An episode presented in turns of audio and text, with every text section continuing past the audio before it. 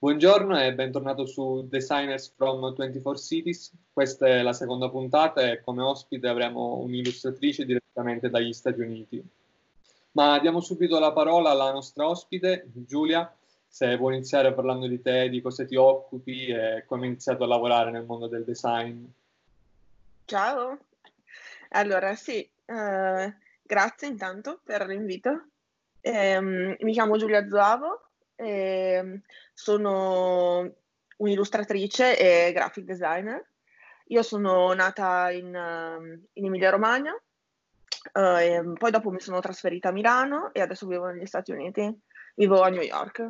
E io ho iniziato studiando grafica, ho fatto un uh, triennio di grafica dopo, dopo le superiori, alle superiori avevo fatto in realtà liceo scientifico, quindi proprio non c'entrava niente. E, ehm, e, poi ho fatto questo triennio di graphic design perché comunque ehm, io ho sempre amato tantissimo disegnare, scrivere, quindi mh, dopo il diploma delle superiori praticamente ho pensato che forse per me l'ideale era lavorare in pubblicità dove si poteva sia trovare un lavoro che creare, perché c'era poi allora, forse ancora più di adesso, l'idea no? che se mh, fai qualcosa di artistico non trovi veramente lavoro, quindi pubblicità era un po' il compromesso tra fare qualcosa di creativo, però dove ci fosse anche del lavoro a Milano, insomma, soprattutto. Quindi ho fatto questo triennio eh, orientata alla grafica soprattutto, dopo mh, ho fatto uno stage uh, da Esterni, che è un'organizzazione che organizza eventi a Milano, Milano Film Festival, uh, fin- festival di design, di animazione, così. E, ehm, e dopo sono entrata in agenzia di pubblicità. In tutto questo io facevo solo grafica, non illustrazione, eh, però c'era sempre dentro di me il richiamo all'illustrazione, perché è sempre stata una cosa che mi è, mi è sempre piaciuta e um, ho sempre un po' guardato molto gli illustratori, era una cosa che mi appassionava, soprattutto illustrazione per bambini, uh, illustrazione di, sai, strisce, cose, proprio molto questo genere di cose, però non avevo bene l'idea che l'illustratore fosse un mestiere, cioè non avevo l'idea chiara di cosa facesse l'illustratore e come fosse possibile diventare un illustratore. Quindi per me la grafica era un po' quella cosa che contiene tutto, però non, non specifica al 100%. Secondo me è un percorso assolutamente legittimo iniziare con qualcosa e poi dopo cambiare un po', ho visto tantissime persone farlo, in particolare io per l'illustrazione ho iniziato piano piano facendo prima dei progetti in agenzia che coinvolgevano illustrazione, icon design, cioè quando c'era qualcosa che riguardava illustrazione io vedevo che ero un po' più portata per quella cosa lì, magari rispetto ad altre persone che erano più forti su altre cose e su cui io invece non ero così ferrata. E quindi ho iniziato un po' gradualmente e ho fatto tantissimi side project. Alla fine quello è stato il modo per me per, uh, per riuscire un po' a cambiare direzione, perché alla fine cioè, fare un side project ti permette intan- intanto di affinare la tecnica, trovare lo stile, il tuo stile, la tua voce, capire anche cosa ti piace fare, perché ad esempio a me piace fare progetti grossi che coinvolgono eh, magari una parte più ideativa, una parte più creativa anche a livello verbale, quindi ho iniziato facendo cose che coinvolgevano anche quella sfera lì, progetti magari un po' più grossi, un po' più articolati e poi dopo capisci anche se ti piace veramente farlo e se piacciono, perché facendo dei progetti personali e mettendoli, poi soprattutto adesso con i social non è difficile capire se un progetto piace, non piace, se funziona. Quindi sì, quello per me è un consiglio fondamentale. Se vuoi un po' cambiare direzione, di fare dei side project tuoi personali. Ehm. E invece per quanto riguarda il tuo passaggio dall'Italia verso poi quello che è stato il tuo primo paese estero, come è stato? Sì, ah, guarda, io sono andata direttamente, sono venuta direttamente negli Stati Uniti dall'Italia, è stato il mio primo e ultimo per ora paese estero ed è stato proprio grazie a un side project perché mm, mentre ero in agenzia la notte avevo fatto questo, le notti avevo fatto questo side project insieme al mio ragazzo, che lui era un art director uh, nella stessa agenzia dove lavoravo io, e c'era venuta questa idea di ridisegnare tutte le emoticon del telefono, di WhatsApp. all'epoca era un po' la novità, le emoji, e noi le avevamo ridisegnate tutte in versione flat. Vabbè, perché sai, sono un po' tridimensionali così. E, ehm, e, questo progetto qua cioè, è stato lunghissimo perché comunque erano tante, io ho trovato un po' il mio stile nel farlo, cioè lungo la strada diciamo, e, ehm, e, questo progetto ha iniziato a girare tantissimo quando l'abbiamo lanciato perché poi non abbiamo fatto solo il progetto, abbiamo fatto il sito, abbiamo fatto le magliette, abbiamo fatto il merchandising, quindi anche fare queste cose collaterali sicuramente serve poi a, a, farlo conoscere ancora di più perché poi siamo andati a un market a farci conoscere, a dare questo merchandising, eccetera. E quindi ha iniziato questo progetto a girare, è stato su dei blog, su dei magazine, per, per qualche mese è stato un po' aggirato così.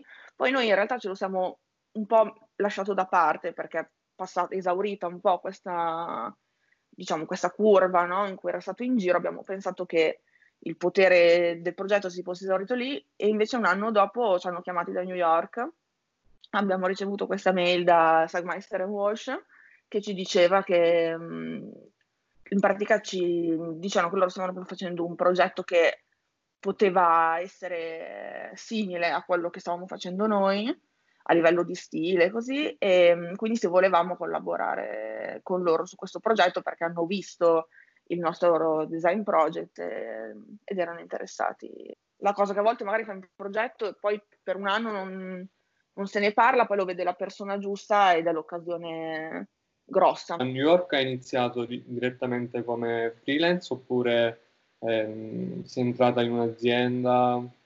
Praticamente sì, praticamente da freelance da subito, nel senso che uh, grazie a questo progetto con Sagmaster Wash che è durato tanto, noi siamo venuti qui principalmente per fare i freelance con loro, per lavorare su questo progetto e poi altri di seguito, perché poi ci siamo trovati bene a lavorare.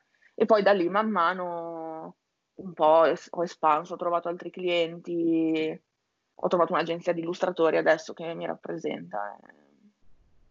Ok, eh, lavorando tu spesso con, con diversi clienti hai trovato delle difficoltà ma guarda, di difficoltà in realtà non ne ho trovate tantissime. Forse sono più le difficoltà che io ho, mi sono un po' autoimposta, nel senso che quando sei qui magari non è la tua lingua, non è il tuo paese, quindi ti senti sempre un po' più limitato e magari ti autolimiti da solo. Invece mh, poi dopo scopri che non è così, nel senso che conosci tantissime altre persone che anche loro non è loro, la loro madrelingua, però hanno avuto successo, non hanno problemi. Quando vai a fare i colloqui, a me è capitato magari di dire guarda, io però sai non parlo la lingua e loro dicevano ma in realtà non, non è un ostacolo così, cioè loro sono molto accoglienti da questo punto di vista, anzi apprezzano il fatto che tu ti, sei, ti sia messo in gioco, in realtà questa cosa di, di fare un'avventura nuova e di insomma mettersi un po' in gioco così viene visto bene, soprattutto qui poi sai l'America un po'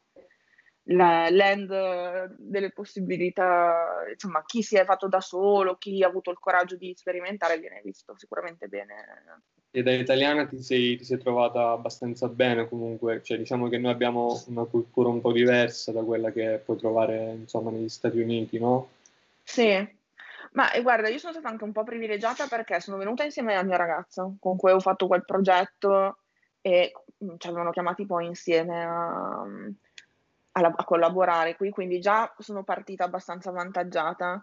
E poi devo dire, anche se uh, venendo qui noi all'inizio abbiamo detto no, ma non staremo con gli italiani, ci integreremo con gli americani, insomma, vogliamo conoscere tante persone uh, straniere, tutto, anche se poi questo è successo, alla fine si finisce sempre comunque a conoscere gli italiani che, che sono qui. Quindi noi abbiamo adesso un gruppo abbastanza grosso di, di persone italiane che comunque sono bene o male nel nostro campo.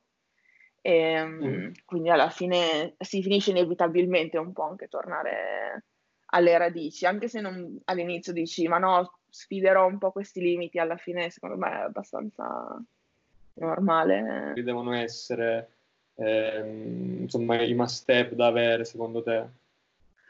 Ma allora sicuramente intanto avere qualcosa da dire, secondo me, e farlo in modo onesto, nel senso che secondo me l'obiettivo non è cioè vedere un artista su Instagram che ti piace e dire anch'io voglio tutti quei follower, voglio lavorare per quel cliente, cioè, secondo me è più una cosa, se sei spinto da un tuo bisogno onesto di creare, fare qualcosa di tuo e dire qualcosa, quello secondo me è la cosa più importante.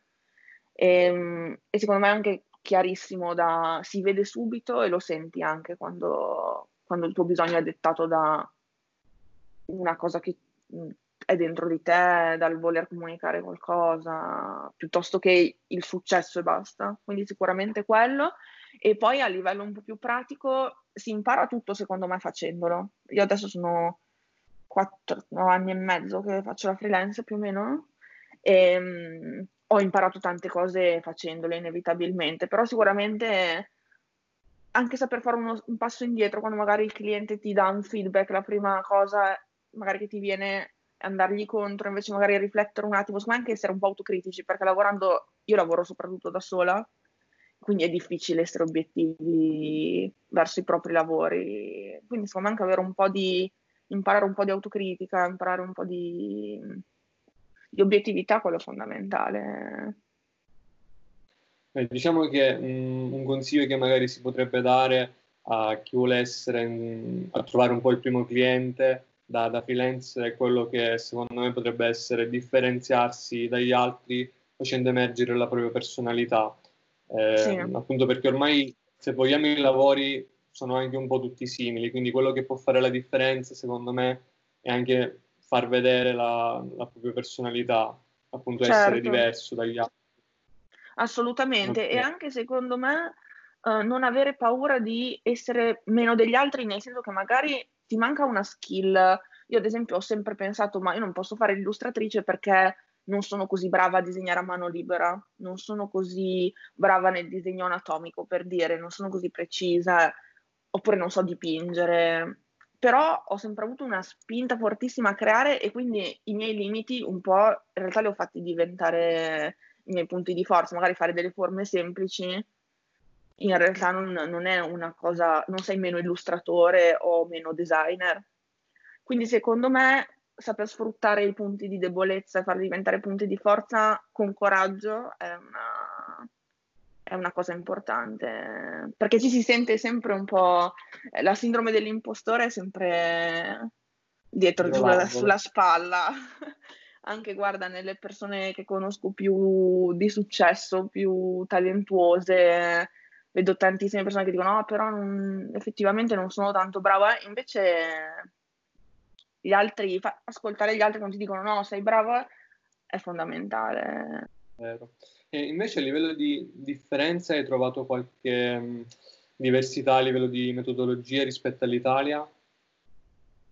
Ma in realtà metodologie non più di tanto, nel senso che alla fine io vedo molto che c'è sempre uno scambio ormai con internet, i social, alla fine un magazine americano può chiamare facilmente un illustratore italiano o un cliente italiano chiamare un fornitore estero, per dire. Però una cosa che io vedo tanto qua è il rispetto del lavoro del designer, dell'illustratore, dell'artista in generale.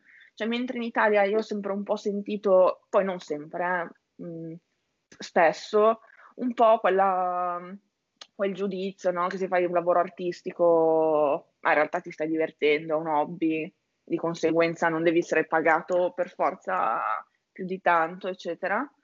E qua non c'è. Almeno la mia esperienza personale è che qui, anzi, il designer, l'artista è rispettato ed è pagato il giusto ed è, ed è ascoltato. Questa è un po' la differenza che, che io ho notato e secondo me c'è anche in, in, tanti paesi esteri, adesso io parlo dell'America perché ho visto qui, però sono anche in Inghilterra, nei, nei Paesi Bassi, c'è più abitudine a vedere le cose belle. Noi siamo, secondo me, ancora meno abituati un po' alla qualità sulle cose mainstream. Qui, ad esempio, le, l'advertising è sempre bellissimo, le pubblicità sono Allora, sempre molto belle. Eh, invece quello che volevo chiederti è, a livello di trend futuri nel campo delle illustrazioni, cosa, cosa ne pensi? Ma allora, io sto vedendo molto, secondo me, uh, influenzato un po' da quello che succede a livello di attualità, sempre più inclusività nelle illustrazioni, che è una cosa che in realtà non vedo solo nell'illustrazione, ma anche nelle foto, ad esempio. Io adesso mh, mm, ho visto, non mi ricordo più quale brand di moda che ha fatto una, mm, una collezione gender fluid, uh, genderless collection, qualcosa del genere. Secondo me l'immagine sta riflettendo sempre di più i cambiamenti sociali, quindi c'è più accoglienza, più attenzione a essere inclusivi.